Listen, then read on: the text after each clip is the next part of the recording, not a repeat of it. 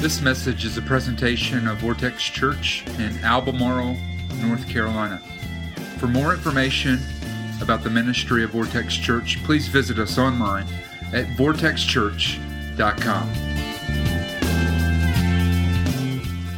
As we have navigated the last 100 years, the church has made some very subtle decisions to give the world a poor example of what a real man and a real woman is because we have the answers. We spent time diving into God's Word.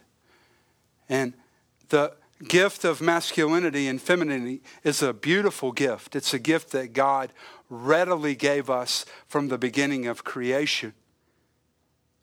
But it is something that we need to talk about, we need to study, we need to engage because it is extremely pivotal. Affects every relationship, not just a marriage or a romantic relationship. And so, we, as we went through this series, allowed you guys to ask questions and you submitted them on cards that we gave you in the offering each week. And so, this week I have the privilege of tackling your questions.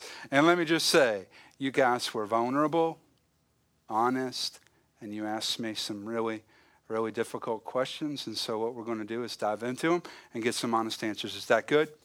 All right, let's go for it. The first question that we're going to deal with is how should a man and woman relate to each other outside of a romantic relationship? Because it's so easy to talk about masculinity and femininity in the design that God implicated in marriage. But if you work and you're a man, you will work with women. Ladies, if you go out into the marketplace, you will deal with men.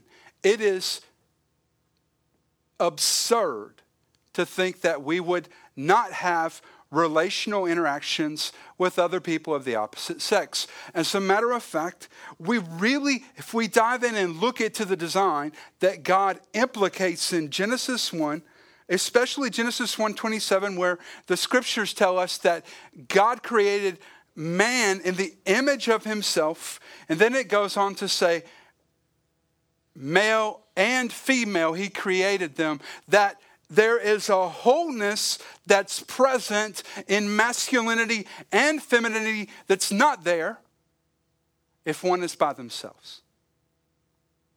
God created those two things to interact. And as we've talked about it over the last few weeks, what we've said is that femininity, masculinity, the heart of a man, the heart of a woman is differentiated simply by a different set of priorities. It's not that in the scripture God says, man, you're much more important, women, you're not. It's not that at all. It's actually a different set, equal importance but complementary priorities. And, and so, as we begin to answer this question, let me just say that we said each week, we use this term that uh, those priorities should exist. And here's the quote, it'll be on the screen to the degree to which the relationship exists. So let's just jump back to the heart of a man where we said that the heart that God has given a, a man is to be a protector, a provider, and a leader. Now, that should be present in every relationship that that man has to the degree to which that relationship exists. But sometimes it's easy to step beyond the boundary of where that relationship naturally exists. And I have seen men in relationships become far more protective of a woman that they work with than they are of their wife. And there's something that's wrong with that. They've become more emotionally involved and, and feel the, the need to protect or to provide for someone greater than this epic relationship. The reason that marriage is so easy to talk about in this context is it represents the most intimate relationship that a human being can enter into. And so the dynamics are at its greatest in the context of a marriage. I have, in the course of my life, worked jobs where women were my boss.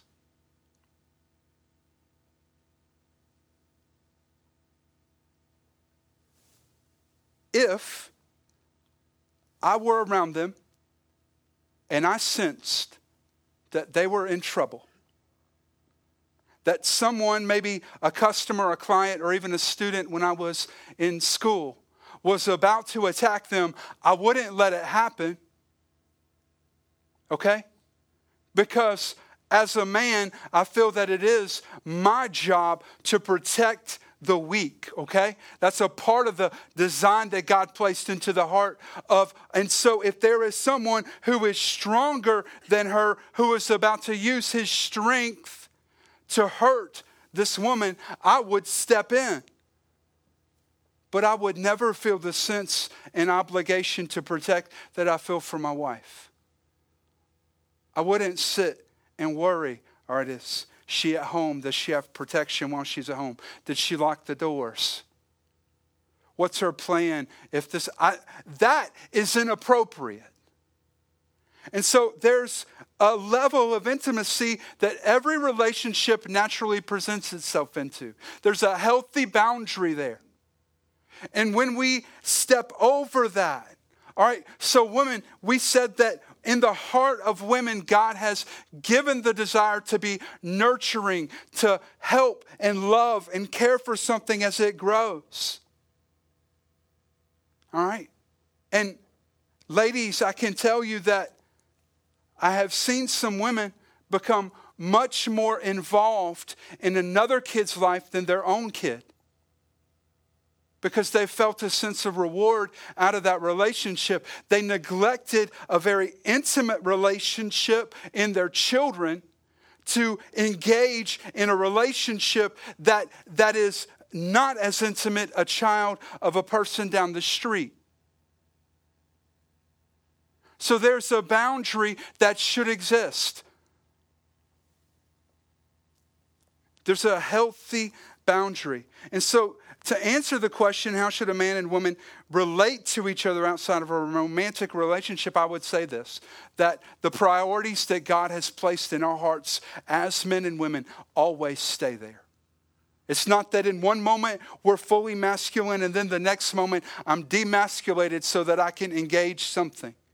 All right? God has created the masculine and the feminine heart for a reason. But if we ever step outside of the boundary of intimacy that naturally presents itself as that relationship is healthy, then we step into something that's dangerous. And that's where I've sat down with, with women and their husbands, and I have watched their hearts break as they begin to tell a story of a person and coworker that they got involved with they didn't ever see it going to the place that it went. But the reason it was, was that at some moment they decided to step over that healthy boundary of coworker and get a little bit more involved, get a little bit more helpful, get a little bit more nurturing than that relationship naturally should have been. You see, that first step over is the place where we start to get comfortable being ir- in intimate, eh, kind of out of proportion intimate relationship. And so, uh, to answer that question real simply, I would just say that the heart that God has placed in us is designed to stay in there we're designed to relate to each other.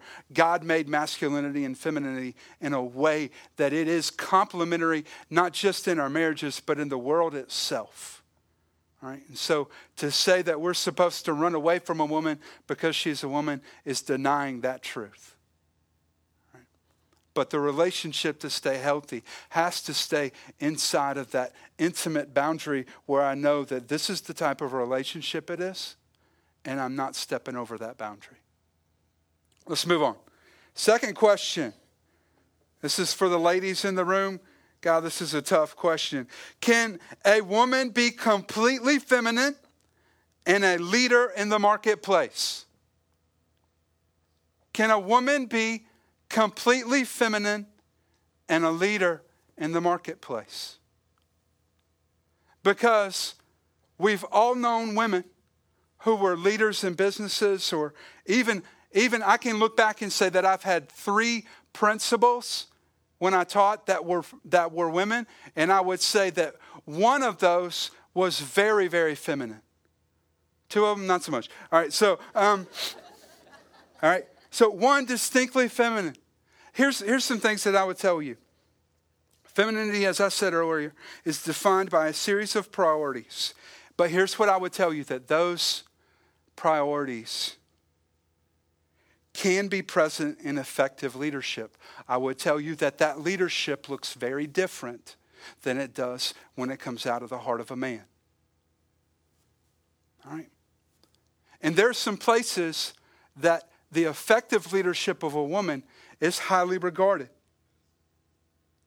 Now, the thing that I would tell you and caution you is this is that women, especially women that work in a business oriented field, if you're working in government, in banking, in, in a kind of a, I mean, a place where the guys come with press suits and it's like power every day.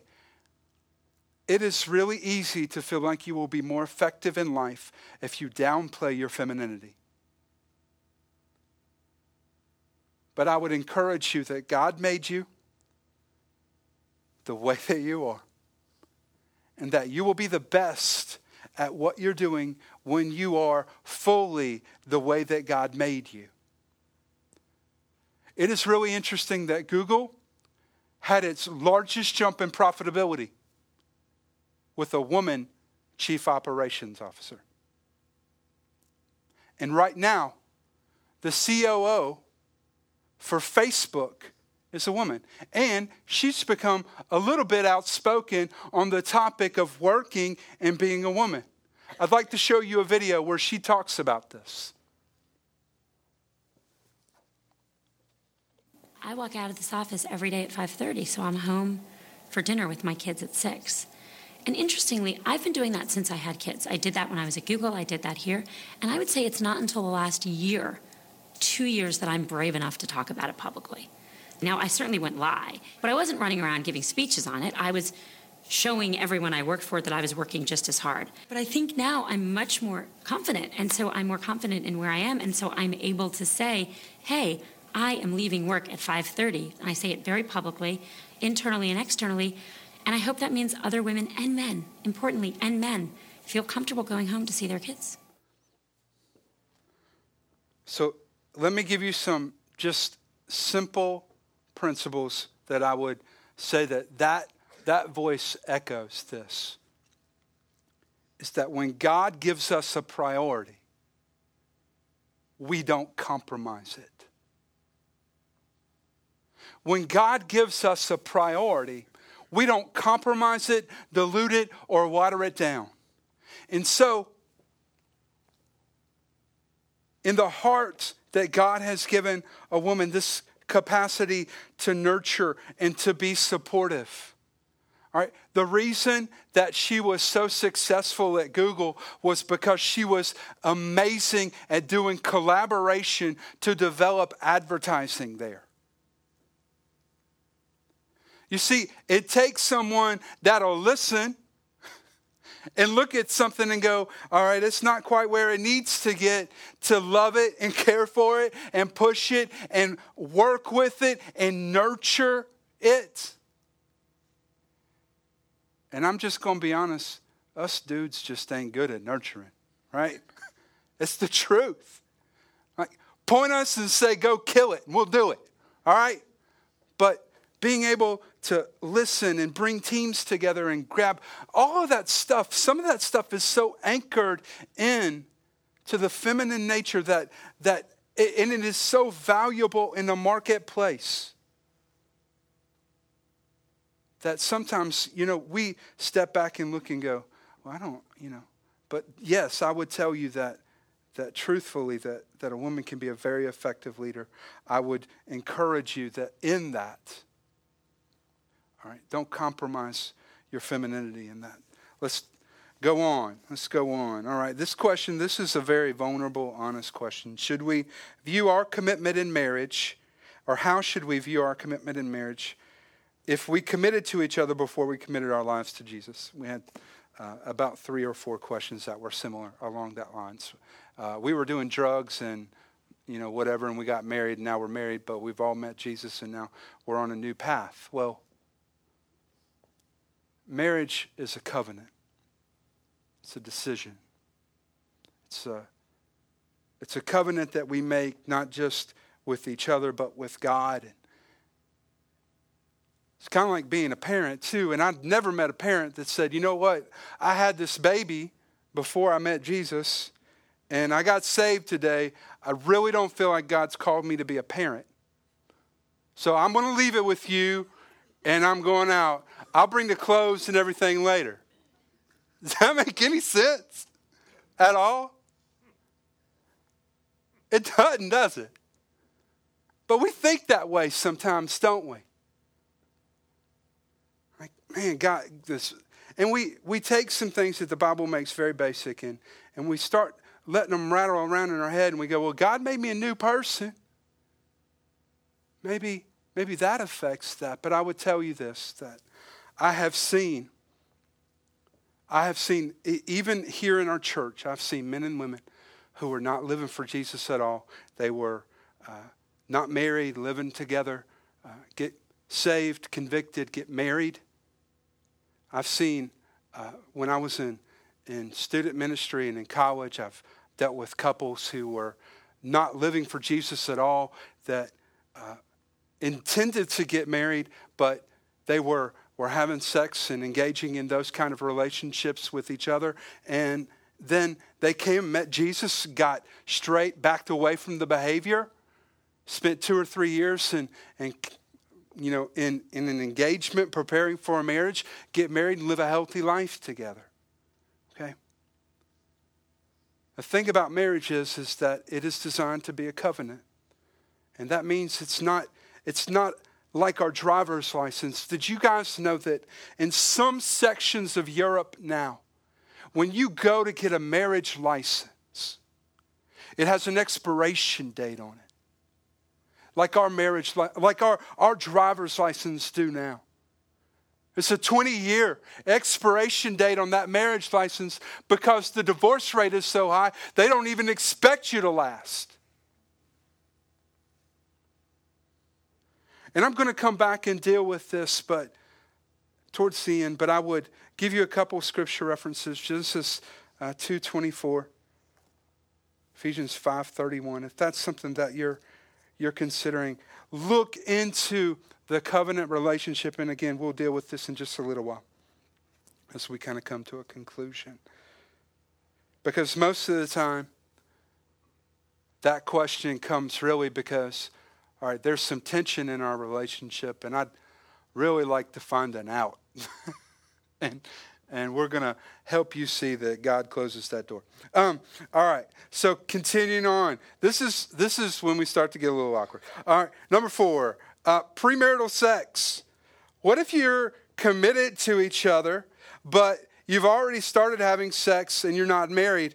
Is it okay for engaged couples? That's a really honest question. And I'm really glad somebody asked that because I didn't intend to talk about this kind of stuff when we started this series, but you gave me a chance to, and that's awesome. All right, so um, here we go.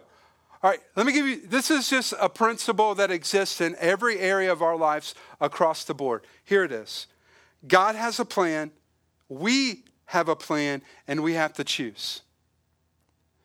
God has a plan, we have a plan, and we have to choose between those two plans. That's in our sexuality, that's in our marriage, that's as we've looked over the past few weeks in the design of God, in the heart of a, a male and a female as God has designed us. All of those things. God has a plan. Often we have a plan, and we have to choose which plan we're going to follow. The basis for the way that we've been talking about this as a church for centuries really goes back to the Ten Commandments, and that's where the Bible very clearly tells us as Moses delivers the commandments to not commit adultery. Adultery is simply defined as sleeping with someone, engaging in a sexual relationship with someone that is not your wife. Now, Jesus takes this a little bit further in Matthew 5 and begins to deal with some, some topics where he says, you know, well, you've heard it said that you can get divorced if, you know, that if someone does this, if, and he says, but I tell you, and this is the typical way that Jesus would teach to say, hey, this is what you've heard, but I tell you now that if any man has looked on a woman lustfully, he's already committed adultery with her in his heart. The beautiful thing about Jesus is Jesus has a way of leveling the field. Has a way of saying, you know what? Everyone has felt really good about themselves because they didn't do that and now let me just prove to you that in our hearts we all have. So, in this moment when a woman is caught with in adultery, they bring her to Jesus, and the law says, All right, we should be stoning this woman. And Jesus says, Well, all right. Whoever hasn't sinned, y'all just go ahead and start throwing the stones right now. Go ahead. And the scriptures tell us from the oldest to the youngest, they begin to drop their stones and to walk away. See, most of the time when we talk about this, there's a lot of shame because sin leads to shame. But I would tell you something that Rick Warren says. This is brilliant. Rick Warren just says sin normally starts out as fun. Sin normally starts out as fun. And in the world that we live in, it is important to just give you, as your pastor, just some very quick, because we have some folks in here that ain't married, and we got some young people. Let me just give you some guidelines on sex, okay?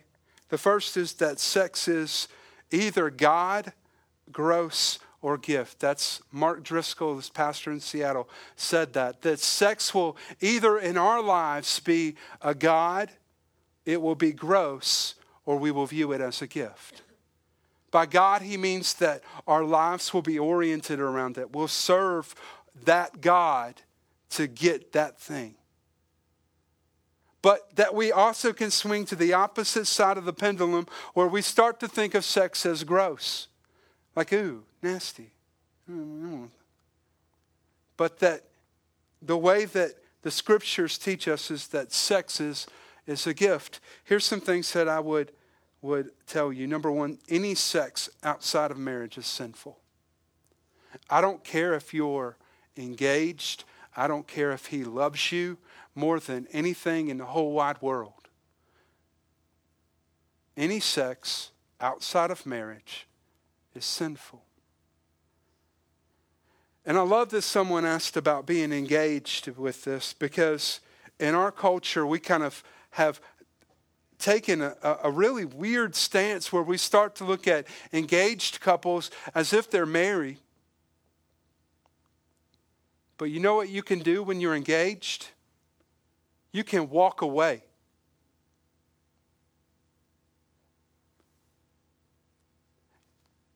You can turn that ring back in and say, I'm done with this. But in God's eyes, when you're married, it's a covenant.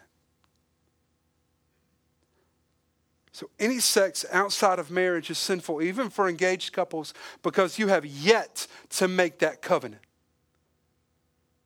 And just like we talked earlier, that there are boundaries in relationship, God designed it to say, hey, there's a boundary that should only be broken in that relationship in this most intimate relationship between a husband and a wife. That's the only time that boundary is to be broken. The second thing that I would tell you is this, or the next thing is that sex is meant to be done in such a way that it does not invite shame. It does not invite shame. Because I hate to say this, just being honest as your pastor, when someone asks that question, they're asking for permission. And the Bible doesn't give us permission for that. And where the Bible doesn't give us permission, I can't faithfully give you permission. If there's something that in this has presented in your life, here's what I would tell you as we just looked at it just a moment ago. Jesus levels the playing field about this. He says, Listen, We've all committed adultery in our hearts. This sin is not the devastating sin that will be a blow to any relationship, even if it's presented in a relationship with somebody that you love and you care about and you want to stay committed to them. It's not a death blow to that. But what you do need to do is to live in God's plan because God has a plan and we have a plan, and we need to stop changing and compromising God's plan. Because what we find it easy to do is to go, well, there's the 10 steps that God's given me. On that ninth step, I would like to change that a little bit because surely God didn't mean that. Surely He didn't mean that I have to. You, no.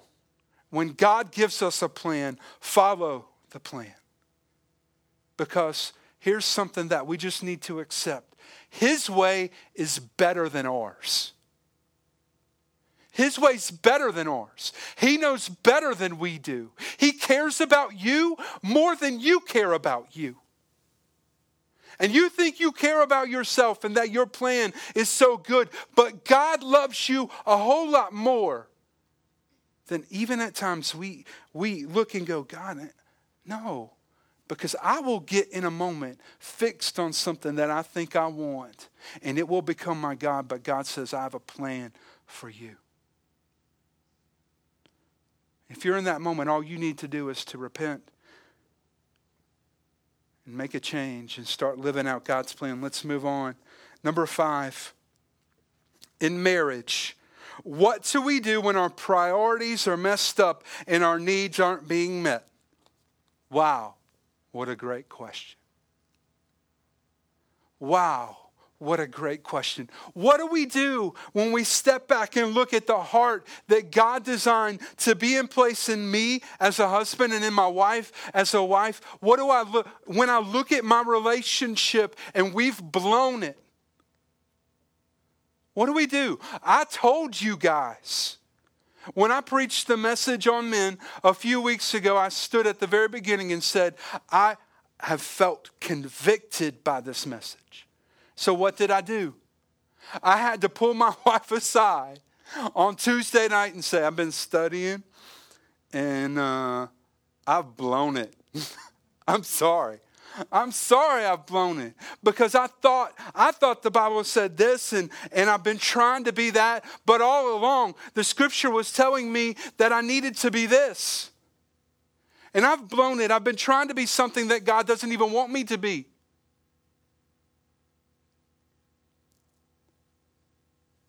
So, what do we do when our priorities are messed up? Just like the question before God has a plan, we have a plan.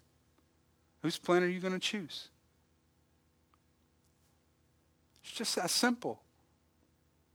We like to make it complex and go, but God, you know, I've been doing this so long. Sorry. He's God.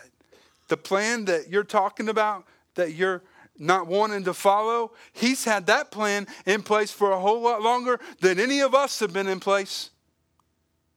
Y'all realize that? And we're complaining about God. I'm just used. God's like, really? That's the excuse you got to throw at me. You just set in your ways. That's the dumbest thing I've heard of.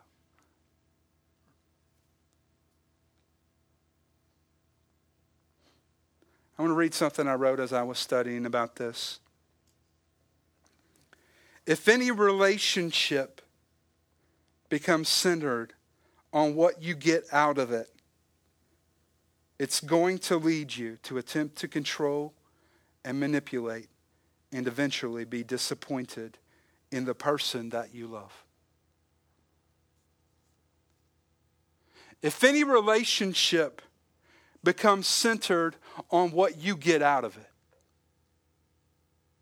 because that's what we're to some degree saying. We're saying, hey, our priorities have gotten messed up and I'm not. What do we do when my needs aren't being met? You know what you hear young people say when you start talking about getting married today, or especially on Christian college campuses? Man, you know, I'm just looking to find somebody that can meet my needs. Really? Good luck. Good luck with that one. I don't think eHarmony has that category. Sorry. You see, for a relationship to actually work, it takes us saying, I'm looking for someone that I can meet their needs.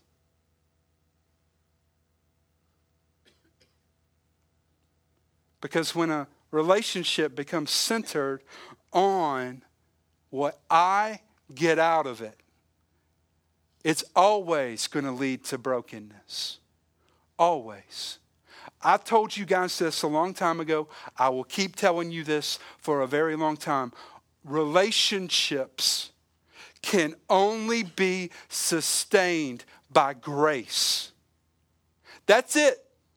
And so, especially in the context of a marriage, when we start looking at our spouse and going, Well, I'm not getting out of this what I thought I was going to get out of it. You know what we need to think?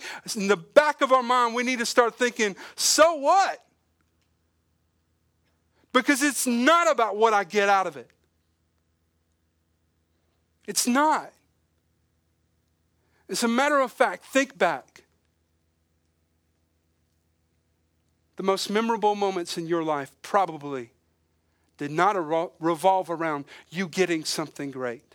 But I promise you that in moments when you sacrificed greatly, there was greatness found in that moment.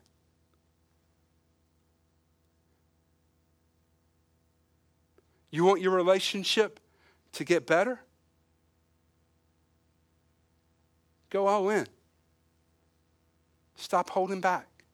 Stop worrying about what you get and start giving grace extravagantly, serving faithfully, and loving in a way that only Jesus could empower us to love. This week I was watching the news and I saw a story. And as we get ready to close, I wanted to share this story with you. Would you watch this? And I know you guys get tired of me. It's little things. Coach Peter Morales of the Coronado High School Thunderbirds in El Paso, Texas, makes no qualms about it. He has a favorite on this team. Mitchell, I need you. I need you to help me out with my coaching tips, Mitchell. Team manager Mitchell Marcus has a developmental disability. One, two, three, burn! And he far surpasses everyone here when it comes to love of the game. He's just an amazing person that our basketball team loves being around. Yay! Mitchell's mom, Amy, says he's always been that way. Mitchell always had a basketball. That was always what he wanted for his birthday. And because basketball is that important to him, on the last game of the regular season, the coach told Mitchell to suit up. What was it like to put on the uniform? I was very happy. I imagine you were. Just wearing a jersey was enough for Mitchell. But what he didn't know, what no one knew at the time, was that the coach planned to play him at the end, no matter what the score. You were prepared to lose that game. For his moment, yes. For his moment in time, yes. And so, with a minute and a half left, Coronado leading, but only by 10, Coach Morales put in his manager. And just started hearing Mitchell, Mitchell. But here's where the fairy tale fell apart. Although his teammates did everything they could to get Mitchell a basket, each time they passed him the ball, he either missed the shot or, like on their last possession, booted it out of bounds, turning the ball over to the other team with just seconds left. He wasn't going to be able to score, but I was hoping that he was happy that he was just put in the game. Could you have ever imagined what happened next? No, I did. I could not. Not at all. What happened next happened on the inbound. The guy with the ball there is a senior at Franklin High School. number 22, Jonathan Montañez. Uh, just I was raised to treat others how you want to be treated. Just thought Mitchell deserved his chance, deserved his opportunity. I think I'll cry about it for the rest of my life. What Jonathan did was yell out Mitchell's name, then threw the ball right to it. Right there. One of the most memorable turnovers of all time. It wasn't the game winning shot. When the buzzer sounded, Coronado had 15 more points than Franklin. But Jonathan's assist and Mitchell's basket did change the outcome decidedly. Play any game with this much sportsmanship. Both teams win. Steve Hartman on the road in El Paso, Texas. You see, me and you are Mitchell. We've had every opportunity that life could have afforded us. We've missed the shots, booted the passes out. And Jesus stepped into the story so that our imperfection was not the end. So that us blowing it, us choosing our own way, would not be how this story would end. Our big brother Jesus is standing over there on the sideline with the ball. After we've blown every shot, calling our name, ready to pass the ball to us. This is an opportunity that we haven't done anything to earn. It's all based on the fact that He loves us so much, that He doesn't want our stories to end in that kind of brokenness. So, would you pray with me this morning? God, we just want to thank you that through your grace and mercy we can know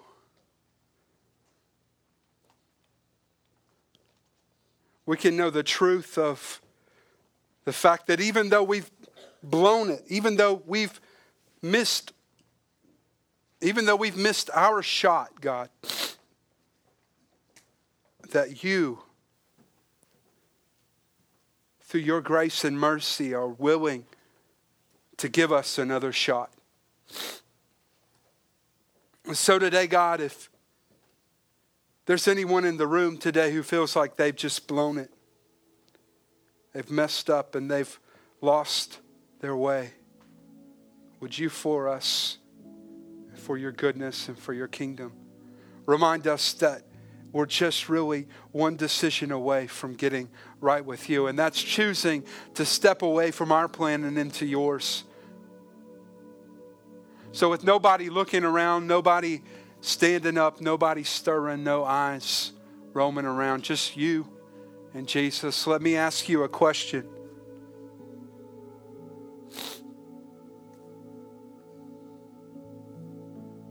Have you blown it?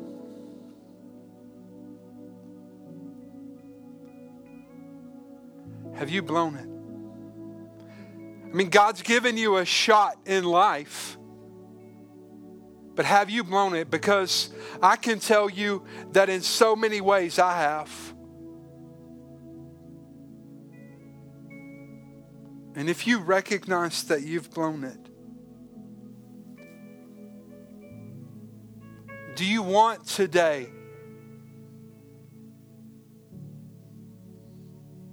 to make a new start, to start a new journey.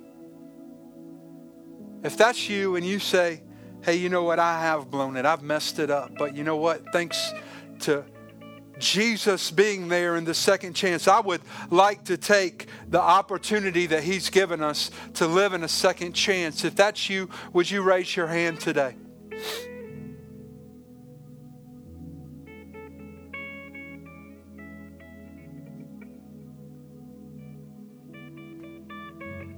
Is there anybody else that would say today, you know what, I've I've been blowing it. But thanks to God's mercy today, I just want to start anew. I want to really chase after this thing and do it right. Is there anybody else?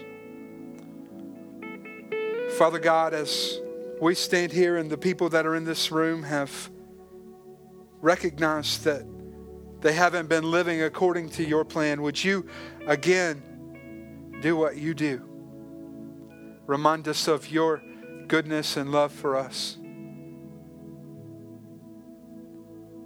I call them into that place, that plan, into your will, for your glory and for your name. In the name of Jesus, we pray. Would you give a, a hand clap for the people who have committed themselves to God today?